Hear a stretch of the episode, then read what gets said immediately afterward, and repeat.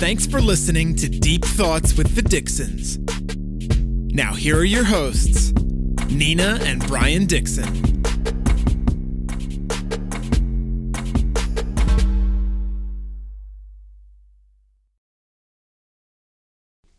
What's up, everyone? Welcome back to a brand new episode of Deep Thoughts with the Dixons.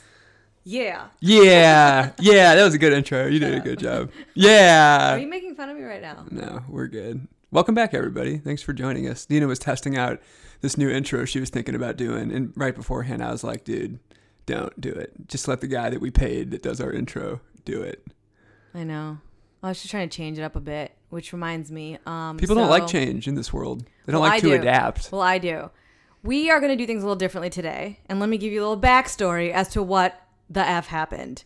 I had this huge, huge episode like prepared for. Was talking about it to myself in the car this morning, in the shower, like while working. And answering herself. Mm, I was. And, you know, 5 5:55 p.m. is the time right now. Rolls around. You know what five straight fives is? Positive changes in spiritual symbol symbology. Anyways, this time rolls around and we're sitting down to record and I just start to think like, you know, I don't want to talk about anything serious today. I don't want to be here preaching or talking or anything serious. I just don't want to do it today. Like I want to be light and airy and I want things to just flow off the top of my head. Like just no pressure. Because you weren't. You had a short fuse. I had a short fuse today. and I was like. Nina, you put you put all this effort into this long topic you want to talk about. It's going to be so great. And then we started talking about it, and you were like getting snappy, and I was Yeah, like, I Hey, was. we don't need to be preaching to the people. Let's just tell them something fun. Let's Fun. let's lighten it up a little bit Yeah. for them. So we're light we're lightening the mood a little bit. So this episode is going to be a little nostalgic. Uh, not everyone knows our story, so we're going to tell our story about how we met, what has happened over the course of the last ten years, how we've changed, what had happened, how we reconnected, the ups and downs that I had to bear alone to make Sure. this happen. And to make it even more challenging, I've placed a mirror directly in front of my face so I can stare deep into my own soul as I tell the story. This this age old love story Stop. of a mixture of reincarnation, lifelong attraction, and astral symmetry. Yeah. Okay. Count it. Let's start. Okay, so it is now 2019. You're 32. No, you're 33. False. I'm 32. Oh, 32. I'm 31. You, yeah, it's just remember how remember how old you are. You know, you were born when. 31. It's you know it's easy to forget your own age sometimes. No, I just don't like saying anything over 30. who cares? Ugh, I'm gonna be like 88, and I'm gonna be Diddy Harlem shaking on him, two stepping in the back of the club. Still, I just want to look like I'm 28 forever. That's all. As long as that happens. well, thanks good. to advances in modern science and technology, that's not unrealistic to That's think. right. I'm going to make it happen. Anyway, so going back to when I was 22, I want to say. Gosh, 23 maybe? you were so young at the Yeah, time. something like that. I the only school and I was only 15, so Nina was a cougar in heat. you're like a year and a half older than me. okay. Anyway, it was the only law school that I got accepted into out of the country. And when I say that, I mean that literally. I applied to almost every single law school in the country because my parents literally threatened to kick me out if I didn't get in somewhere. So the pressure was on. And And I had well. I got into one other one, Widener, actually, in Delaware, but I didn't pass their summer program, so I got kicked out of that one. well, just listen. Like this is how unique things happen when it comes to like intelligent design within the yeah, universe. it's weird. Like you, we can only connect dots backwards now, right? yeah. So anyway, I think life is ending. I have to move to Michigan. Who the hell wants to go to Michigan? I sure didn't. Never been there before. Now I have to go to Michigan for like two or three. The goal was to finish law school in two years. Normally, law school is three years. The unique thing about this school was that if I went through all year straight through, I could be done in two years. Quick question though: How are you wanting to do this? Because just so for our f- listeners know, we didn't like plan this out, so I just want to be curious. Yeah, are you we didn't wanting plan to this. are you wanting to tell the story like you're telling your version and I'm telling mine, or do you want us to like chime in back and forth like when you said No, something? chime in back and Oh, forth. well then before you get to that, let Okay. me pause you for a sec. Okay. So Nina just mentioned how she like just went to the school. I had applied to a couple different schools, but I was under like a time crunch, needed to make a decision. This was the first one I heard back from. And I ended up just pulling the trigger right away and going to this particular school in Michigan. What's so funny? Great twist. Plot Um, twist. So okay, so we end up in Michigan. But well, the point of that is, is that you, it's it's almost like we were specifically designed to go to this based off like the circumstances that you had and the circumstances that I had. But for that, hashtag Palsgraf negligence But you, analysis. you know what? Now that I think about it, you were even a year behind. I, I yeah, I didn't. I was a year older from a from a school Yeah. perspective, and I actually waited a full year after I graduated from school That's right. before I applied to law school. I was working at a law So firm. if you normally time. were to go, then I would have been a year ahead. you would have been already in law So, school like, somewhere. Whoa, I just thought of something. So this even brings it back even further. So I got in a really bad car accident when I was in my last year of college and I had to drop out of school that semester. That forced me to go from Mizzou, University of Missouri Columbia where I was at and, it, and then I came back and finished up at University of Missouri St. Louis, but I took a semester off. So then I had to re- remake up that semester. So technically I didn't graduate. I was one semester late for graduating from college because I had to take that medical leave. And that pushed me a year back because of that car accident, which means then I worked at the law firm that pushed me back and then aligned me to go to that school at the exact same time that you did. Yeah. So if you really think about it, but for that car crash that I was in that caused me to have to remove myself from one semester of school because like halfway through the semester and I couldn't go to class, I we would have never met. You're welcome for the car accident. Yeah. Thank you, lords of car crashes. Whoever did that. Anyway, so that happens, and in April of 2011, unbeknownst to me, Brian is going to. What's wrong? Uh oh. Oh, sorry, guys. He spilled his tea on the table. Anyways, he's driving up to Michigan, and me too. Actually, let's be really honest. I was in Korea. I didn't want to go to Michigan. And I took a two month trip to Korea. Which is funny because Nina's not a big fan of Korea, and I like think it's a Well, really hold cool on. place. My my ex boyfriend, my boyfriend at the time was there though, and that's why I was there. So, and no, guys, he was not Korean. anyway, he's there teaching, like teaching abroad. So I'm there for two months, and I kind of just left. You know, I told my parents like. If you're gonna make me go to law school uh, in a city that's like 15 hours away in Michigan of all places, then I'm just gonna go off and live my life for two months and do whatever I want. So off I go. I'm gallivanting in Korea, and every time I think about the United States or I think about my life in general, I get like anxiety, like while I'm in Korea, because I do not want to go to Michigan. Long which is funny, short, which is interesting because well, I had never lived there before we went there, but we learned this when we were there. Michigan has two seasons. They have frigid, arctic, ice cold winter time, and then they have construction season. So it's like freezing cold for half of the year, and then when it starts to get nice, it was so cold and they put so much salt on the road that it like messes up the roads. And so they're constantly doing construction in the spring and summertime. So you're having to take detours all over the place because all the roads are all messed up.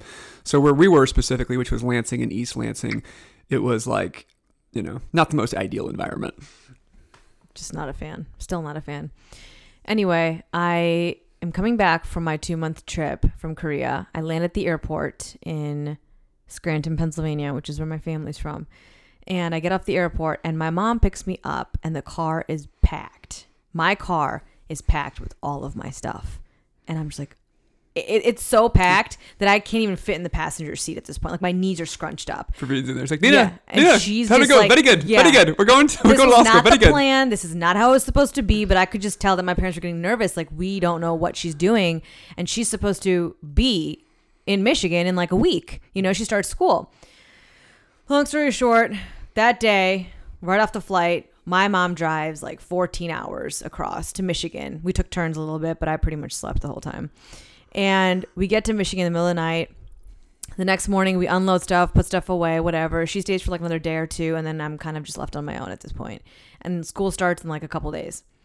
I go to my first day of orientation. I don't know anybody, by the way. Go to my first day of orientation, and I met this girl who's also from the same area, um, like in northeastern Pennsylvania. So I kind of clicked with her immediately.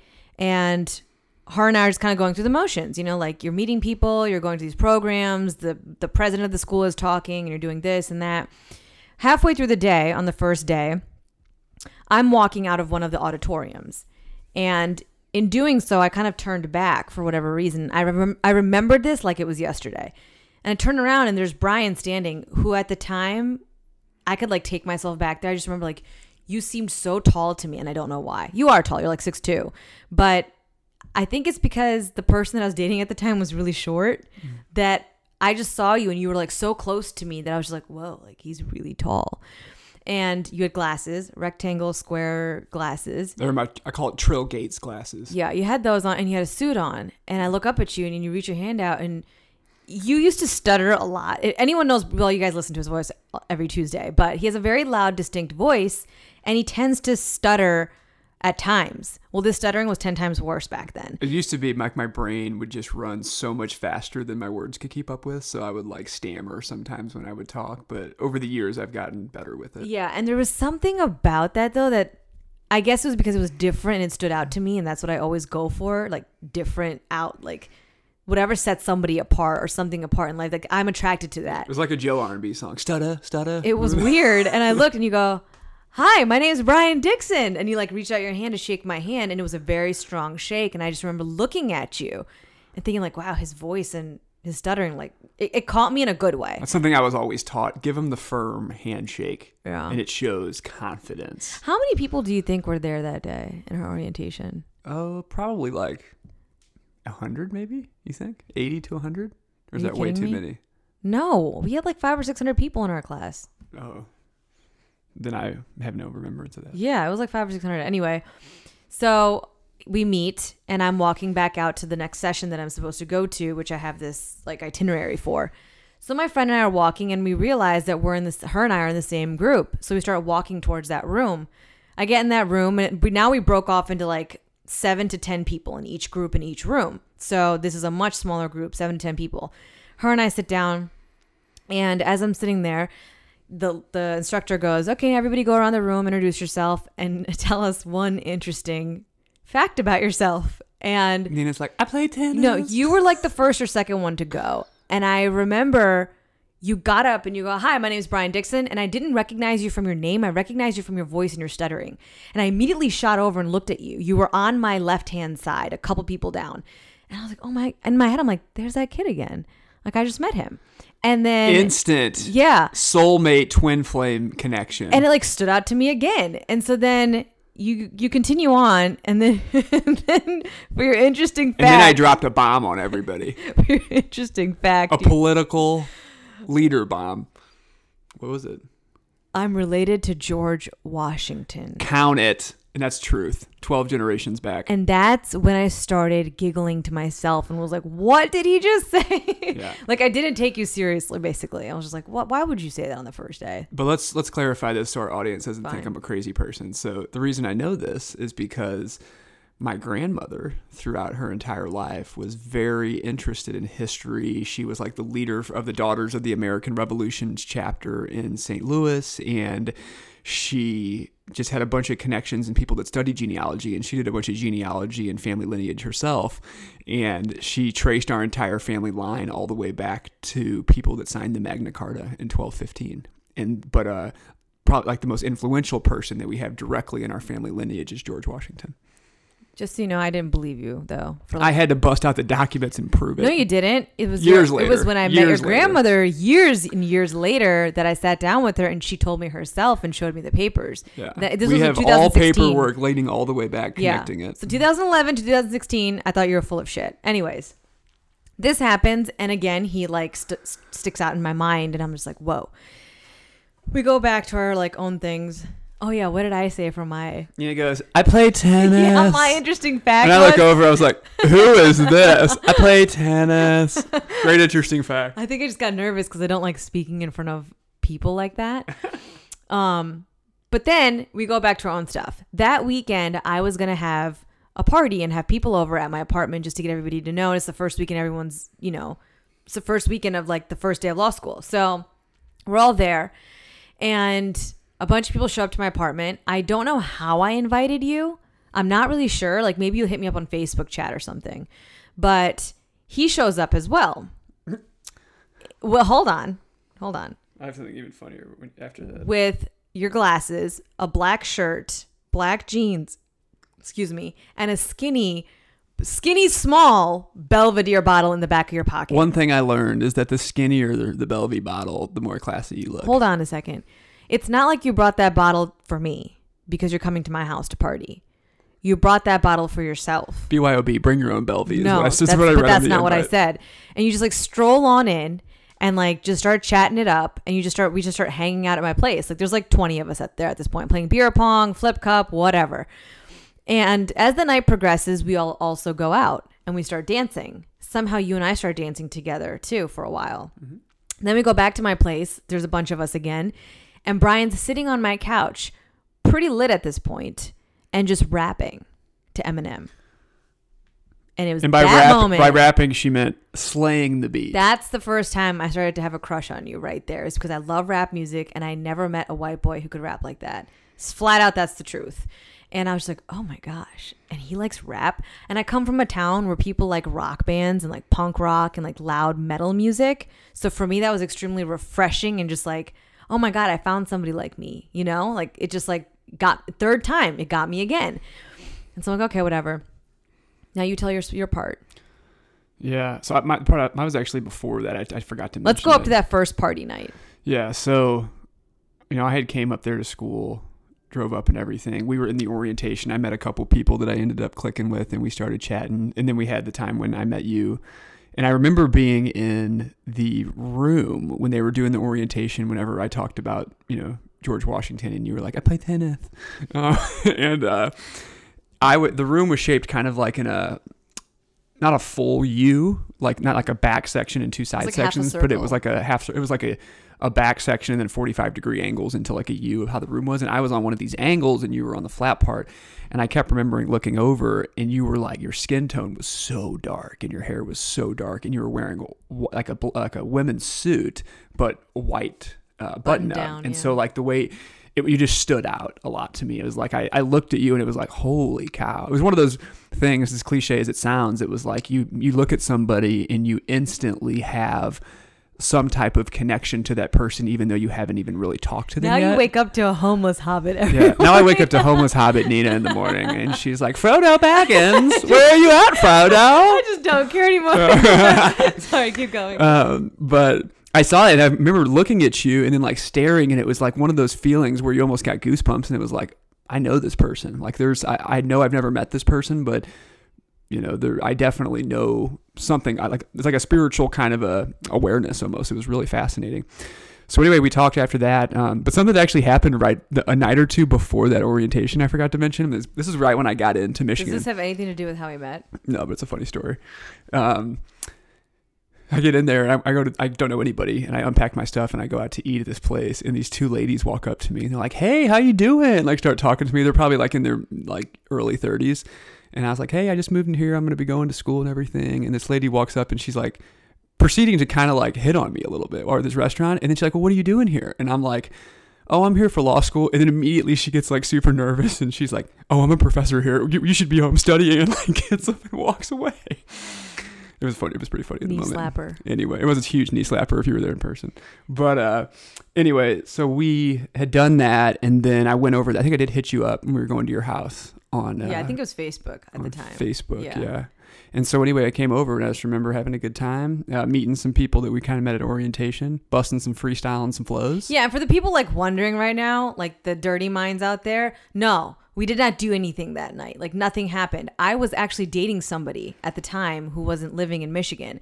So Brian and I like these were all noted points like that I remember, but I also like I also remember that at the time I we could there was no like romantic there was none of that at the at, at yet in my mind at least. I don't know about you. But um as the semester went on, we got to know each other more and more because we were in all the same classes. But tell them about the first time I asked you out. This is when I think you were still with somebody. I didn't know that at the time though. When did you? I don't remember the first time you asked me out. I remember I started to see you at John Mom- Mamalingus' classes. Yeah, but we went out to dinner at that tavern. Oh yeah, And it okay. was something a weird synchronicity I just recognized because I looked this place up on my phone to remember the name of it. So you remember what I just said about my interesting fact? yeah, but it's on George Washington. Isn't it on Washington It's on Avenue? George Washington Street, and their actual logo for the restaurant is George Washington, I knew that. which I think is a pretty interesting remember that. synchronicity. Um, anyway, the, the the term goes on, and each term in law school is three months long. So I tend to end up getting the same tutor as Brian, and we're all we're in tutoring class together. A couple hours later, we're in class together. Like, so you have to understand, like, we are seeing each other all the time, nonstop. And on the weekends, we kind of have the same group of friends as well. So he's always there. And I'll say this: that every time we were all out partying, and when I, you know, we were like. I could take them back. Like there was a lot. Like there was a lot of drinking going on in law school. Anyway, Well, I think the reason for that is is that you would be with the same people all day long, and you would study for like twelve to fourteen hours straight, like six, seven days a week. And then when people went out afterwards, they just like partied super hard because My were- it was like their time to like decompress. yeah, my tolerance level was up to like seven shots of Patron, and I was still fine at 6 a.m. Like I was, I was going.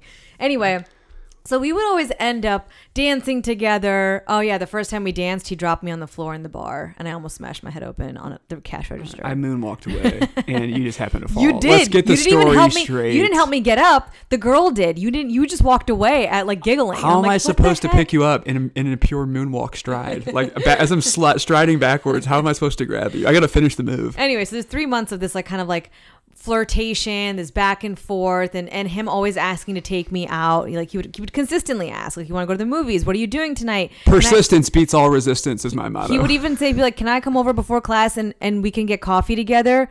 Basically, like that's me making coffee in my Keurig, and then us get drinking coffee and then walking to class together. So there was that kind of three month period going on back and forth.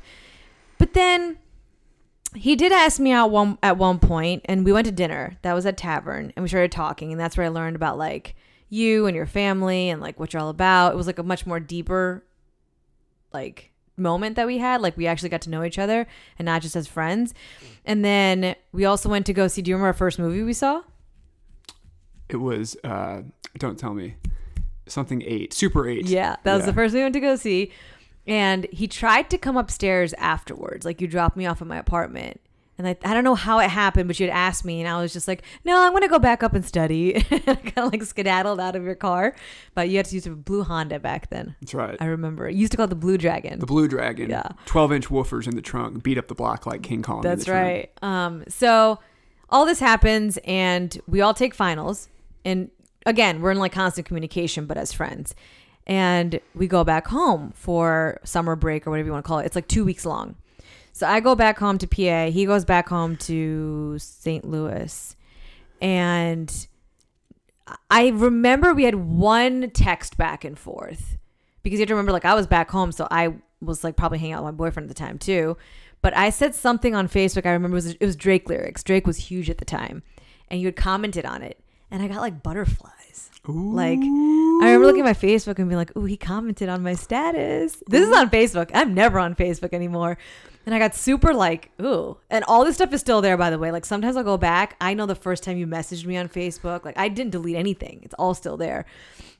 So I remember getting butterflies and thinking, like, hmm, wonder what he's doing. And like, did we have the same classes? And it was like a fluttering thought, but I was like, huh, I kind of miss him right now. But anyway, I go on with my life. And in two weeks, I go back to Michigan, and so does Brian for our second term of law school.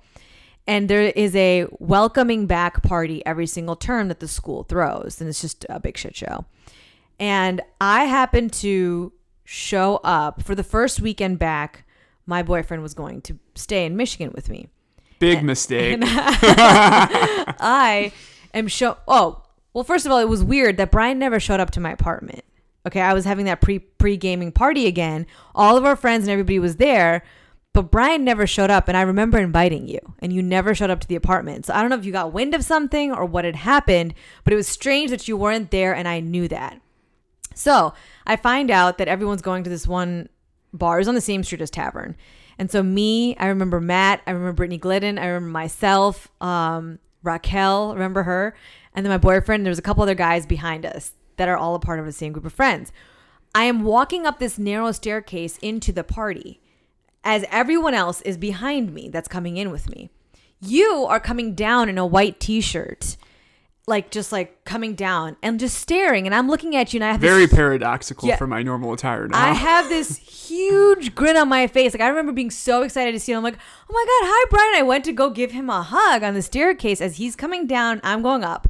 This little shit literally pushes me and then goes, "Who's that with you? Is that your boyfriend?" and looks at my boyfriend at the time and I go and I like was just so embarrassed because as I looked down at him and he's walking away, I just couldn't believe that somebody that I'm not that close with would yell at me like that in public. Like I was just like, what the heck? And then I just Which, remember, so I will say, which is interesting, because for me that is like completely You are not like that. uncharacteristically But I didn't know that about you yet. different from Yeah. how I am. I didn't know that which is you. funny because that for some reason it, it like triggered me, and I don't get triggered over yeah, anything. but you weren't. I think you were drunk though. That was the thing. Probably. Um. Anyways, so look back, and I'm all my friends and like the, my girlfriends behind me are just like, oh my god, like did he just do that? And so my girlfriends were more focused on my boyfriend of like, how is he going to? Per- is he perceiving all of this? I didn't see or think about that at all. I was just so focused on what did Brian just say to me and why is he so mad at me that by the time I got to the top of the stairs, mind you, I'd been drinking all night. As I got to the top of the stairs, I just started crying. While my boyfriend is standing there and while my friends are standing there, I'm just crying. And everyone's like, What's wrong? I'm like, Why is he mad at me? Why is Brian mad at me? I was like super upset. And I remember one of the girls in the bathroom going, Nina, you need to get it together because your boyfriend is really getting suspicious of a lot of things right now. You need to stop it. And I'm like, I don't care. I don't care. So I don't know if I texted you. I probably did, but I think you went back home that night and passed out really early compared to all of us.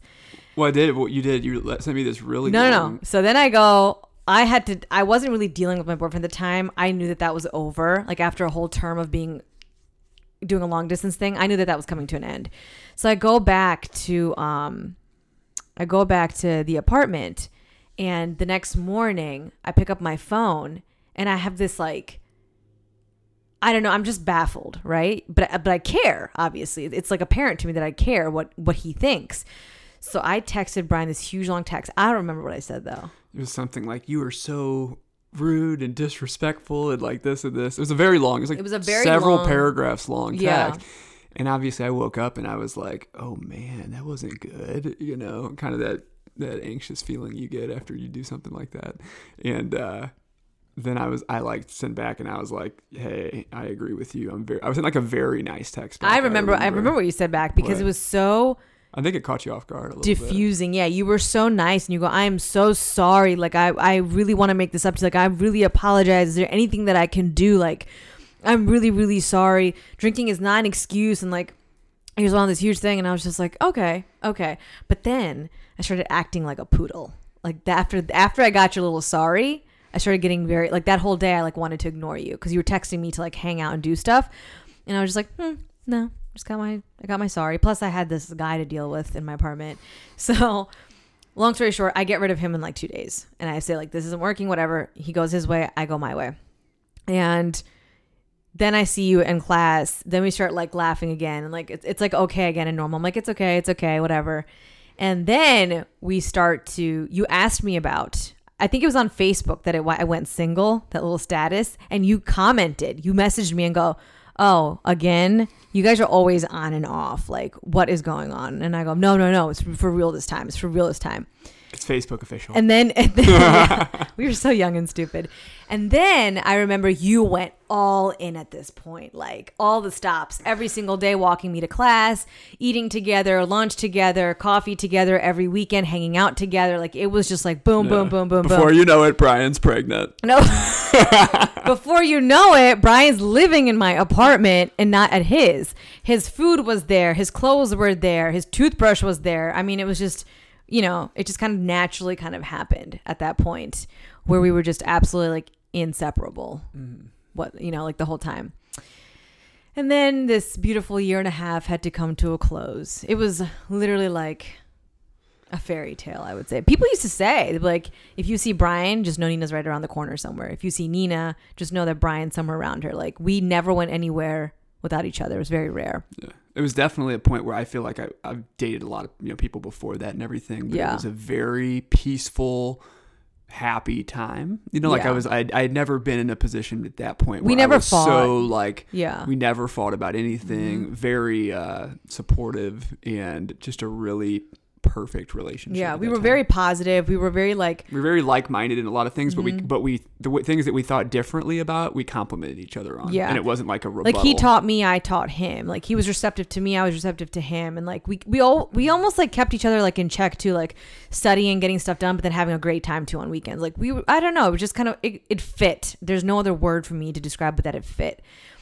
But I wasn't thinking of the future. I wasn't thinking of this could be the person. I mean, all I thought about was my career. And that's what you were thinking about. We weren't thinking about what would happen after mm-hmm. or what we should be doing. Like several times he had asked me to like visit his family or to meet his family or that he has to meet mine. But what people don't understand is that we were literally in Lansing the entire time, going to school all through the summer, all through the stuff. And you had extra pressure on you because you were trying to get really, really good grades to c- transfer out to a better school back home in St. Louis. And so we were kind of like on our game, but we also weren't the focus of like, where is this going? There was no serious conversation around that. We were just having a really good time. Sure. And then a year and a half, about a year and a half later, he leaves. He has to go to um, St. Louis because he gets accepted into Wash U. Um, I remember a couple weeks before you were moving, I remember trying to break up with you and trying to like end it on my couch. And you just like That look went at- well. Yeah, yeah. He looks at me dead serious and goes, "No, I want to give this my all. This shouldn't stop us. Like I want to give this like my all. Like we should be able to give it our all. Like I'm in it, aren't you? Like is this not what you want?" And then I I was completely like taken aback when he said that.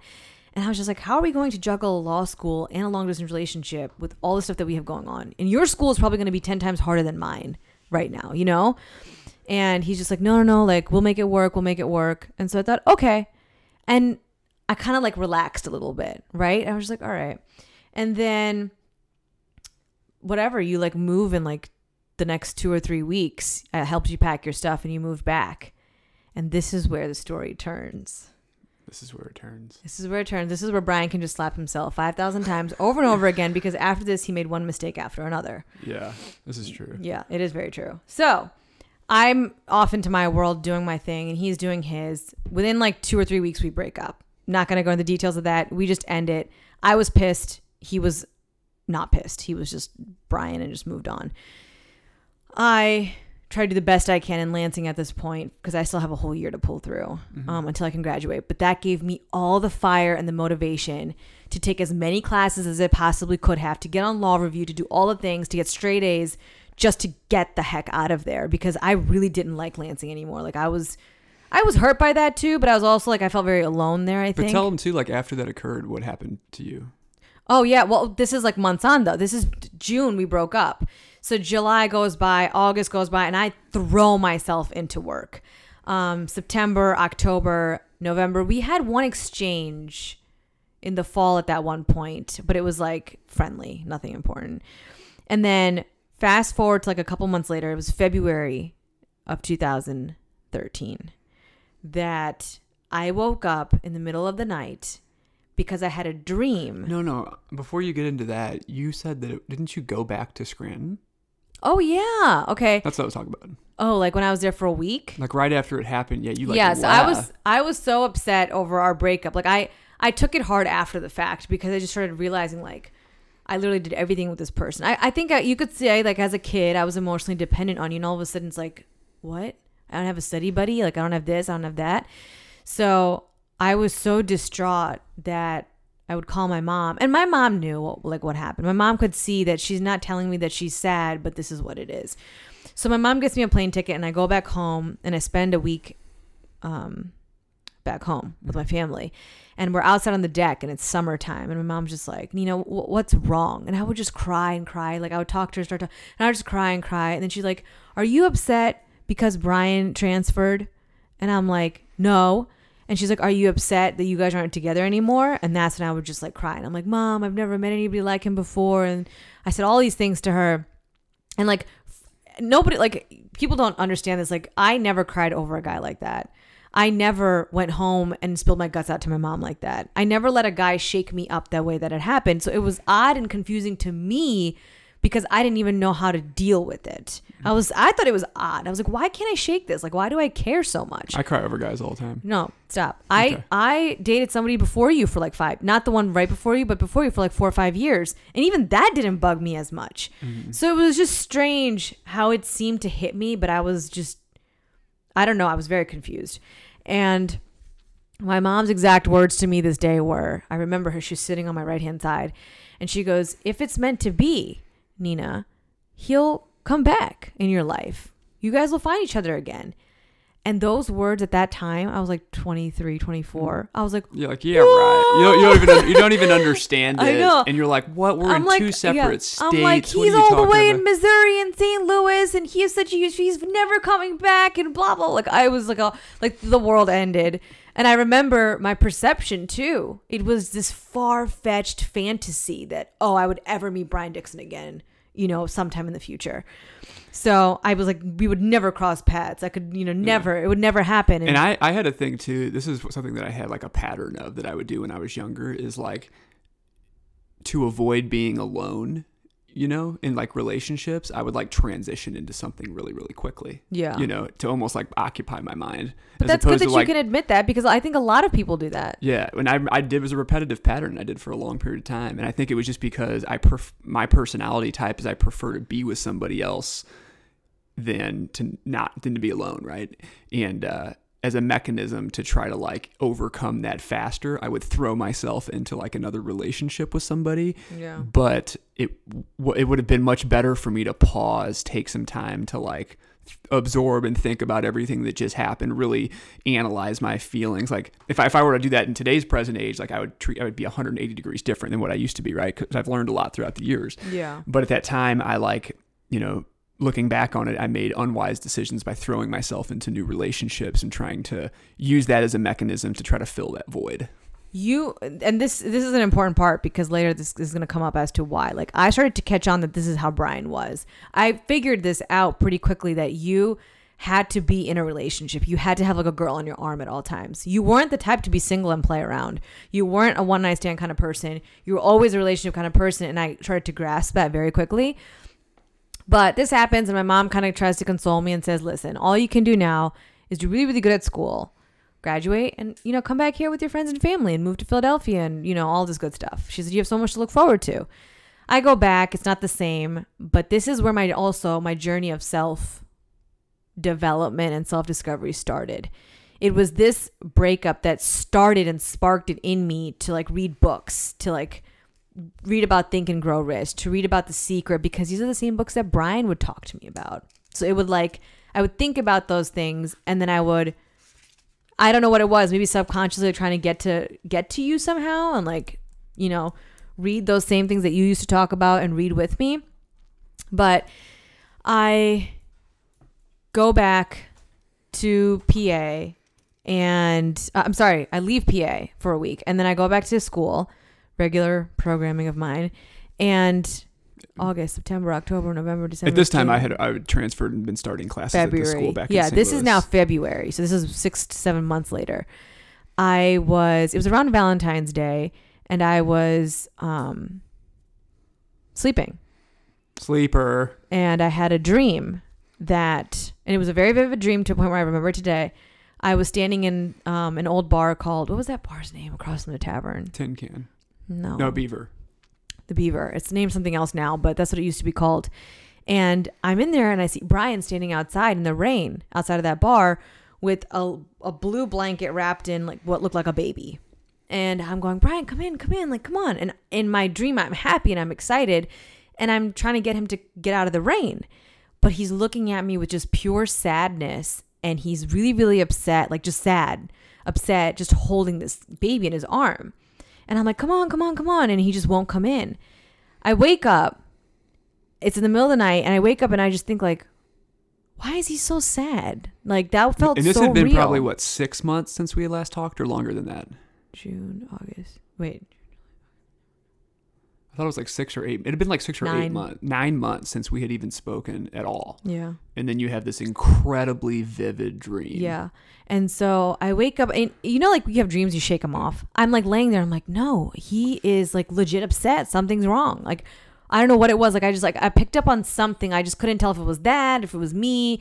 Something in that dream was real. I just was I couldn't figure out what it was, right?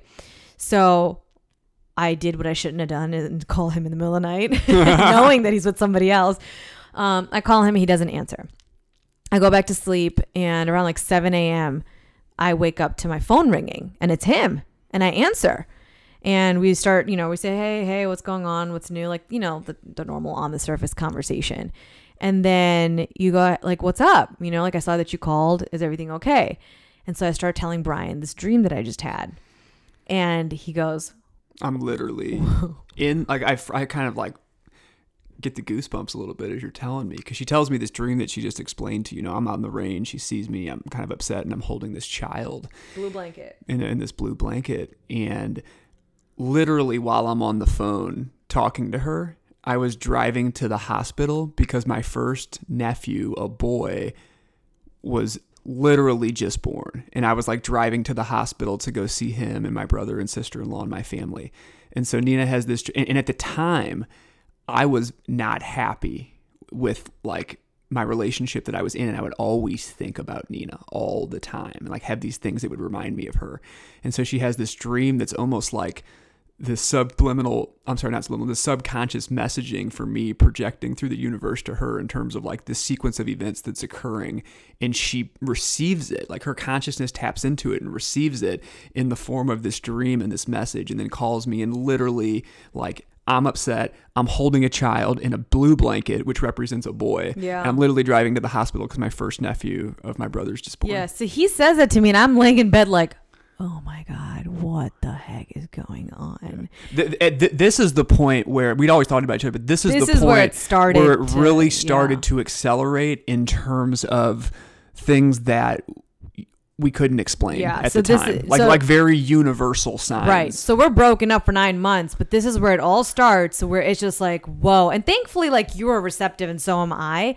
But it was just odd because after this, there was just the weirdest things that continued to happen.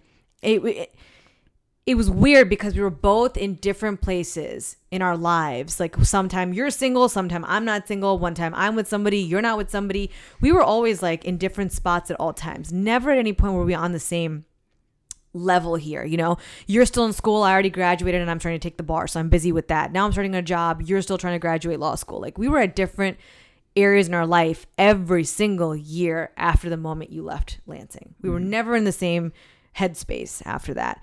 But I would pick up on shit and he would pick up on things And like, like, Nina would have this, but I would have consistent dreams as well. Like both of us would continue to have these yeah, different mine, was mine dreams, after this like, it wasn't so much vivid. dreams for me though. After this, I would just like moving into my apartment in Philadelphia, trying to forget everything. Now it's you know it's been two years, and I you know graduated law school. I'm gonna go intern for the for the DA's office, and my building manager's name is Brian Dixon, spelled the same exact way. Yeah. Didn't I never knew a Dixon before in my life except for Brian himself, and now my building manager's called that. And, and I would have like the, the most random stuff happen to me too. Like I would be at work thinking about Nina, and then I would literally get a email in my inbox with somebody named Nina, or like I'd be sitting there thinking about her, and then in my building somebody would come and Nina was uh, big into commercial real estate too, and so one time I'm thinking about her, and somebody in the the co-working space that we operate out of comes up and goes, "Hey Brian, I want to introduce you to our new person that's managing our commercial real estate. It's Nina, and, she, and she used to be an attorney."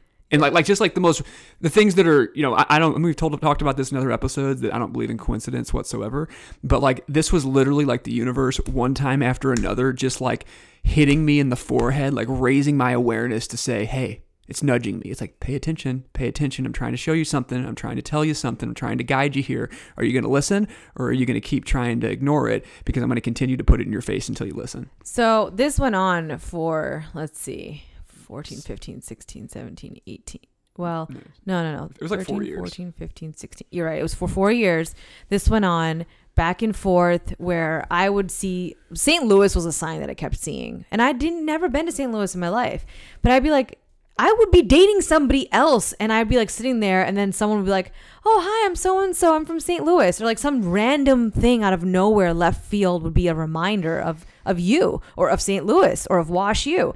The one time I remember I was working out in a brand new gym that I signed up in and I'm on those balls that you do your abs on and I'm looking and I look over on the windowsill as I'm crunching up legit a Washington University hat, and underneath it says St. Louis.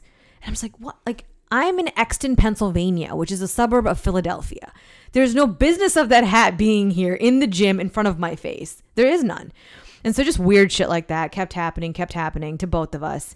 And there were times in between that um we did take trips to each other and we did reconnect, but things just, I told you, we were not in the same headspace. I was either getting a job, he was still in school, or he was taking the bar exam and I was done with it and I was kind of like ready to, you know, take things seriously. We just never were in the same spot. And so, long story short, this went on for four straight years. I and uh, because I was actually had a relationship that lasted for a long time there, and correct. throughout that process, I had always had this really strange intuitive feeling that I never talked about. That was like, I don't know when it's going to happen or I don't know how it's going to happen, but I know for a fact that we will end up together. And I just couldn't explain it, but I had this strong intuition that that was going to occur. I will say this that for me, I was never really fully committed after you to anybody. I could say I was in a relationship with people and I was like dating people or whatnot, but I was never serious about anybody. It mm-hmm. could seem serious, but I think internally in my mind, I'm not going to get into it, but I wasn't serious about that person. You know, like I I stopped right when it was about to like take the next step past a relationship. And I was even with somebody that w- was moving forward in a very serious way. Yeah. and a sequence of events happened kind of in the last hour almost where that person ended up moving to a different state and then it like cleared the slate to like open up the opportunity and um you know there were some repetitive things that happened throughout that Whoa, rel- you jumped. Hold on. So we're still at the four year mark of like it's been four years of just synchronicities and weird Oh, stuff yeah. happening to you that I don't know about and happening to me that you don't really know about. And we met up maybe once or twice in the span of the four years, like Mm-hmm. at different points. But we just couldn't come to like I, I just think that neither of us was willing to step up to anything because we had so much going on in our personal lives with our careers. Anyway, that happens and then I had I had had it with you at this point, I think. It was 2015. Summer of 2015. We spent like a week together.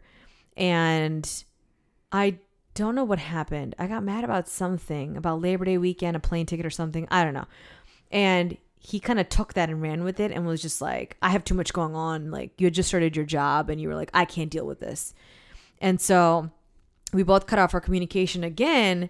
Not that it was anything serious, but we cut off communication again. But I blocked you on everything this time because I could feel that there was this constant push and pull going on. Like, and I couldn't understand why we couldn't go back to the year and a half that we had in Lansing because I had been comparing every relationship and every guy to that. Like, I was comparing everything to that. So I'm kind of like, oh, I just got to get this out of my head, you know? So I'm blocking everything. And it took, hold on. Uh, this was September. So September 2015. October, November, December, January, February, March, April, May. Eight months later, okay, guys? this is how creepy. Eight months later, I get an email to my work email from Brian Dixon. they call that sliding up in the original DM. How did you find my work email? I have no idea. I think I guessed it. I think I guessed what it could have been. But it starts off as, "Hey, I've been texting you. I don't think my texts are going through." Well, no shit, Sherlock. You're blocked. when it's not delivered, it means you're blocked. Um, and I sat there and I was hungover because we went to a, a charity event for our company the night before. And I just sat there and stared at my computer screen. It was like 3 p.m. in the afternoon. Cloudy as hell outside. And I'm like, no, no, I can't deal with this today. I'm way too sick for this today. Like, I'm struggling to just stay at work in my office. Like, I'm like a hobbit hiding in my office. I get up after I stare at the screen for a couple minutes and I go out front to talk to my friend, my coworker that I got along with. And I start telling her, and she knows this entire story. Like, she knows when I met up with Brian. She knows when, like, Brian and I stopped talking and then we went at it again. Like, it was like she knows everything. And she's like, no way. So I remember her and I were talking about it. She's like, going to respond? And I'm like, No, no, I'm not going to respond. No, I'm not going to respond. By the time I get back to my office, which is like two feet far, two feet away, I'm starting to write a re- response back to him. Um, I don't even think I emailed you back. I think I texted you. I unblocked you and texted you. And so we start chatting back and forth. And again, I get butterflies and I'm like excited. And I'm like, why does this, like other people that would jump back into my life, I'm like, ugh. Like I would ignore them or I'd be like, you know, but with you, it was just different every time. So we started chatting here and there. It started off very slow. Long story short, I make a joke about you and your then ex at this point. And you go, well, to be completely transparent. So then Brian runs this whole story by me, which I'm not going to get into, just out of respect for everybody. And I go, oh. So then I got kind of, it's weird because something clicked in my head. And it took me back to 2012 summer when you moved to St. Louis and we broke up within two weeks of you being in a different state. And I'm like, huh. And I'm like, he doesn't know how to be alone. He doesn't know how to just be single. You know, he's always using a woman as a crutch. That's what that's I it clicked in my mind and I'm like, you'd think that after such a big event in somebody's life, man, woman or man, you would take a step back and kind of just say, you know what, I'm done dating for a while. I'm done with women or men in general for a while. As you should, because something is wrong if that happens. Like it's it's a warning sign to you for a reason. And um I remember texting you back and you said something like I don't know, you initiated like a visit or something. And I think that's when I called him I called you out on it and I said, "Listen, if I'm being completely transparent, this was over the course of like the next, so May, June, July, probably in June or July, I said this to you. I go, listen, I don't want to see you. And I don't think that you should want to see me. I think that you should take this entire summer to just be a guy, to just be single, to date around all the women that you can date, to get it all out of your system, to go find it because that person for you that's meant to be with you could be there. And you're just kind of using me as like a rebound at this point. And then I kind of like laid out my points. Surprisingly enough, Go ahead. I agree with you. I were very you. receptive. I was receptive for sure. Very receptive to that. And a part of me used to think like be afraid that he's not doing that and he's just lying to me. But this is where the detective Nina would come out and Facebook stalking, Instagram, all of that shit. So I could see who he was dating, what chick he was hanging out with, like at different points in time. As creepy as that sounds, but I could see that you were, and like you text me like here and there, like once a month, once every like couple weeks, like you know. And long story short, the summer goes by. I'm kind of doing my own thing. He's doing his own thing.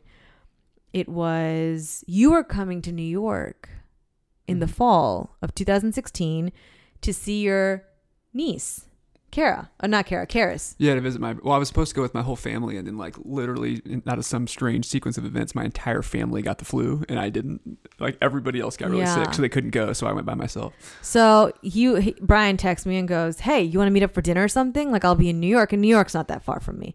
So I'm like, "Yeah, I could do that." So we did like what four day weekend in like a three or four day weekend in New York. We met up with Ian and his boyfriend, and I met Karis. I met your brother and Dan- Danielle and um, Chris, which is really cool. At the same time, in my head, I'm like, they're probably thinking like, "Who the heck is she? And where like did she drop from?" But uh, they didn't. Everyone knew that. I Hey went to- guys, check this girl I just met Yeah, last and- night. Can yeah. I come in and introduce her and have her hold your baby? Everybody did know that we went to school Let her hold your baby. It's just Yeah. newborn. So we do that, and we just had like the best weekend ever in New York. Like it was fun, wasn't it? Uh huh. It was a lot of fun. Yeah, it was a good time. Lit. And while we're there, he kind of invites himself over to my parents' house for Thanksgiving. I always wanted to meet Nina's parents. I obviously because you always talked about your mom, and you're like, she's such a sweet Yeah. person. It- she's well, so wise. So I was very If your intrigued. ass didn't run away, you would have met her. But you know, Obviously. I'm still salty about all that. Clearly. Obviously. Anyway, so he's in New York with me. He's like, "Why don't I just stay like the whole next week and I could do Thanksgiving with your family?" And I'm like, "What? like, slow it down, buddy. I don't bring home just a boy home. Like, I bring home a boyfriend. Like, I don't bring home just a guy." and I was like, Nina, I'm not just a boy. I'm your astral twin partner. No, and you're like, well, don't they?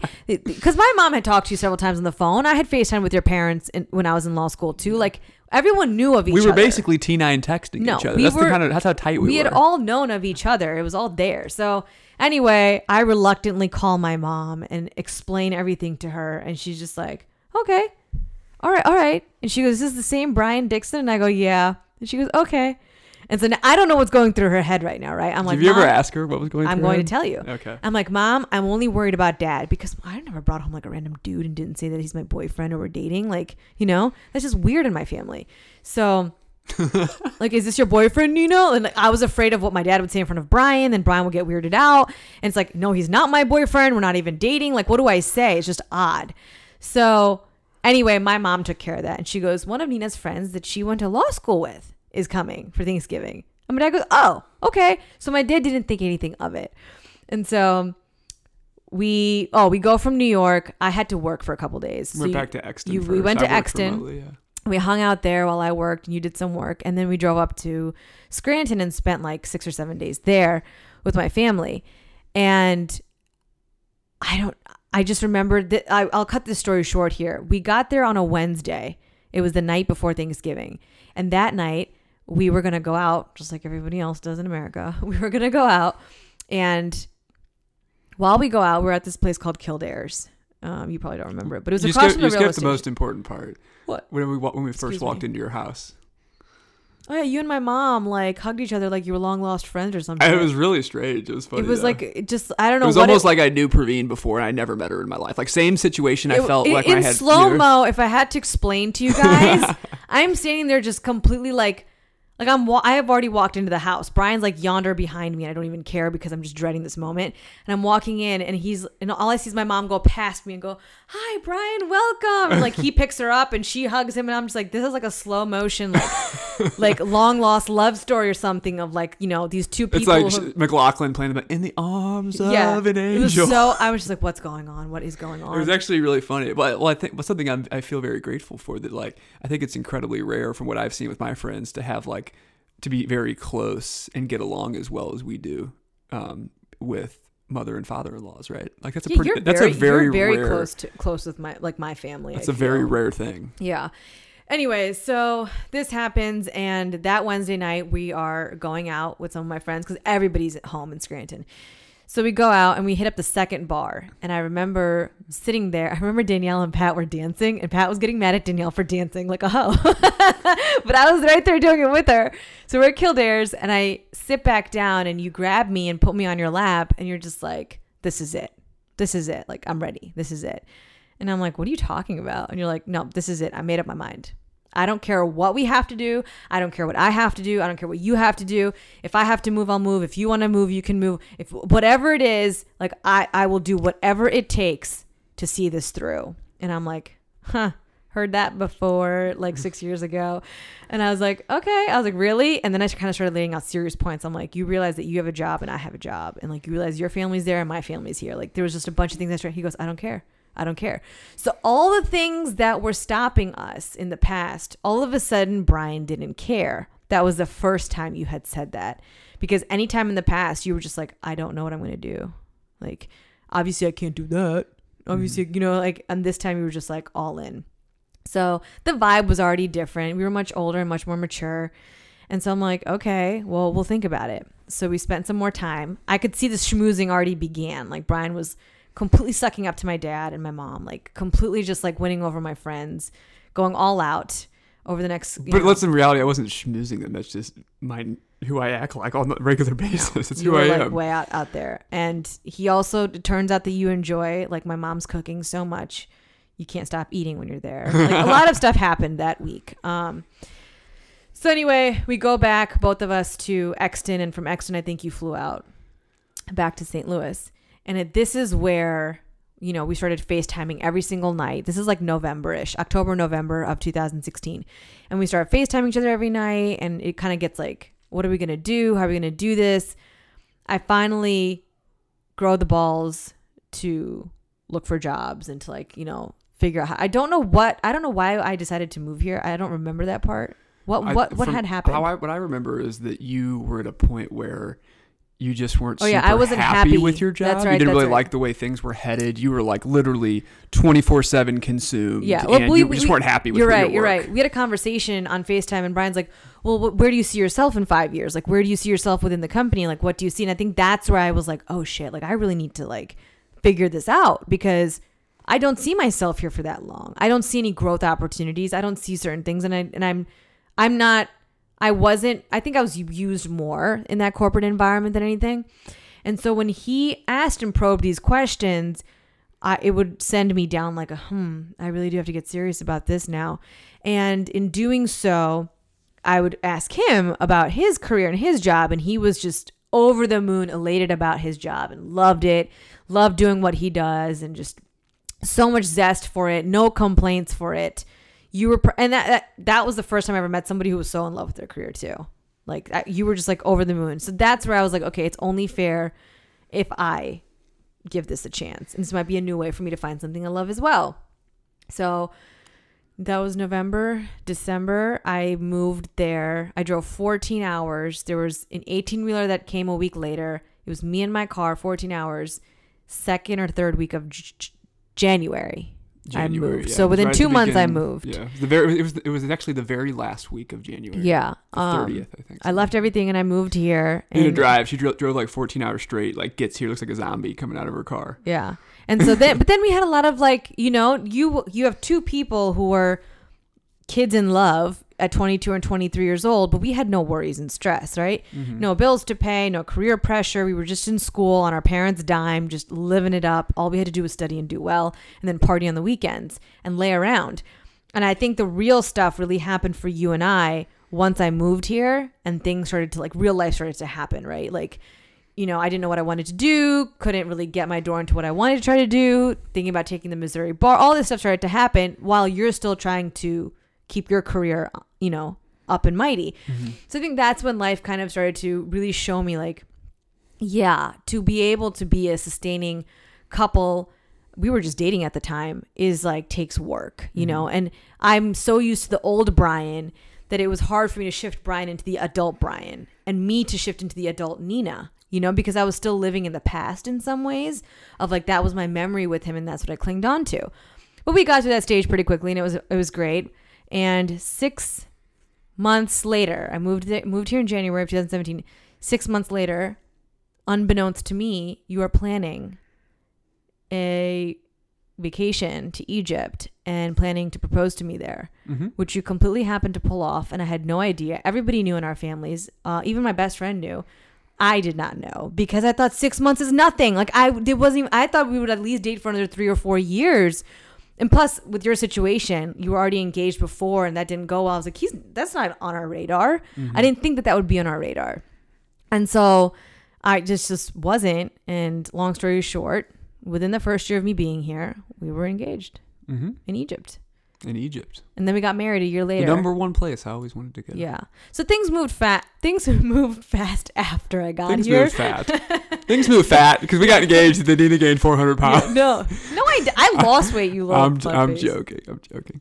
Um, but no, I'm just you know, it's just one of those things where you look back and it's like I can only connect these dots backwards in Mhm. life. I don't know why those four or five years in between were so rough and they were the way that they were. What what was going on there? Well, it was, I think what it was, if I we both had to learn and grow up. Yeah, from my perspective, it was like accelerated learning, right? Yeah. And I feel I say accelerated learning because I feel like there was this design that it was meant to bring us back together at this point, at the point that it did, and we had a lot of things that we both had to learn and grow from in a short period of time in order to set us up on the path of where we're at now and where we're headed.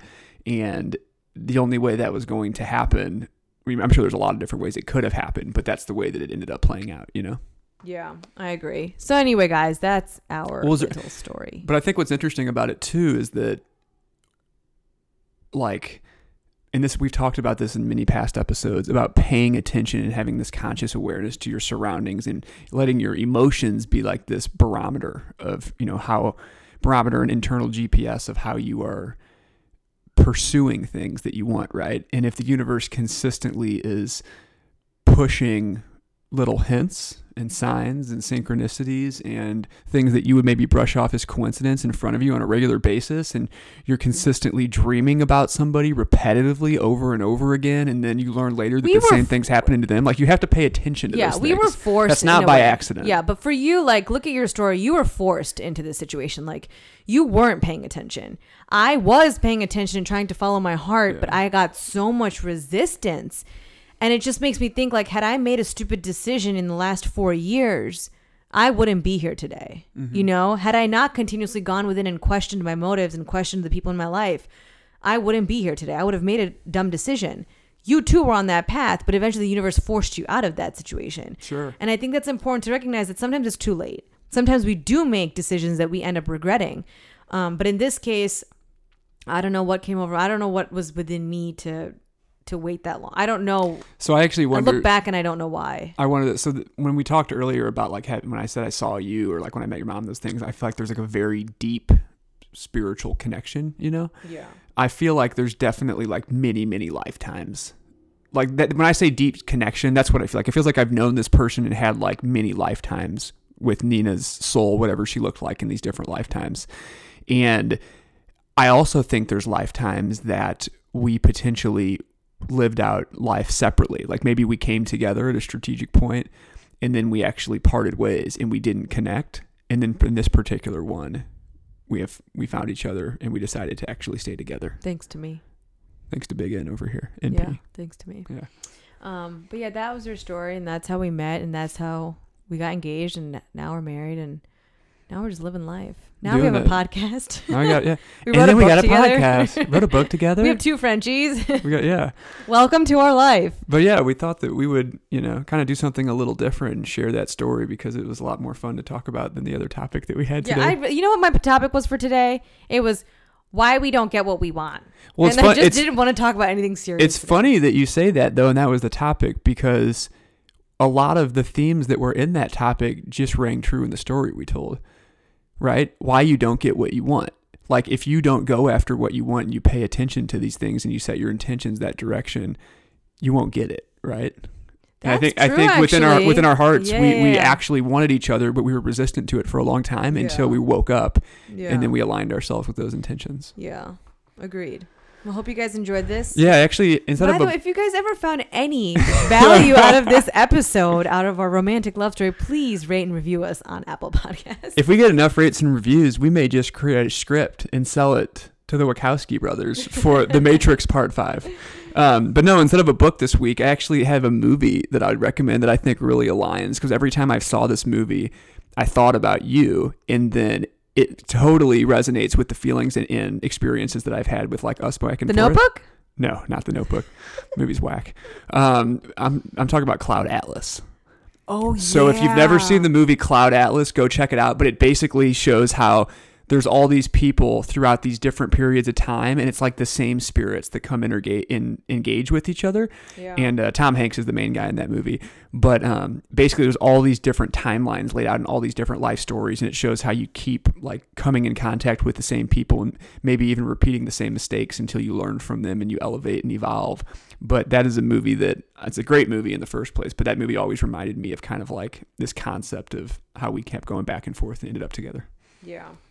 Definitely check that movie out. I like it. And also it's it's not a coincidence that Halle Berry is the one who plays the opposite role with Tom Hanks and she's a bit darker skinned and so am I. Look at that. There's another synchronicity. yeah. It's weird. But okay guys, thank you so much for listening. Um, we'll be back with a more serious Hopefully, not. Valuable I actually had fun. This was more fun. Really? I, I want to get feedback from everybody because I felt like this was more like instead of us just talking on a topic, and sometimes we get. I feel like Sometimes it feels robotic and feels I don't robotic, want to robotic. yeah. Yeah. And so we want to make sure we're like talking about stuff, and hopefully this was interesting. I feel like it's kind of relatable to a lot of people. Hopefully, so they'll find value in it. But let us know if not. Tell us tell us your thoughts. We'd love to hear them. Thank you. See you guys next week. Bye bye. Thanks for listening to another episode of Deep Thoughts with the Dixons. Did you know you can connect with your hosts, Nina and Brian, on Instagram at Nina Powell Dixon and Brian Dixon06? Be sure to reach out to them and share your thoughts and suggestions. They love to hear from you all.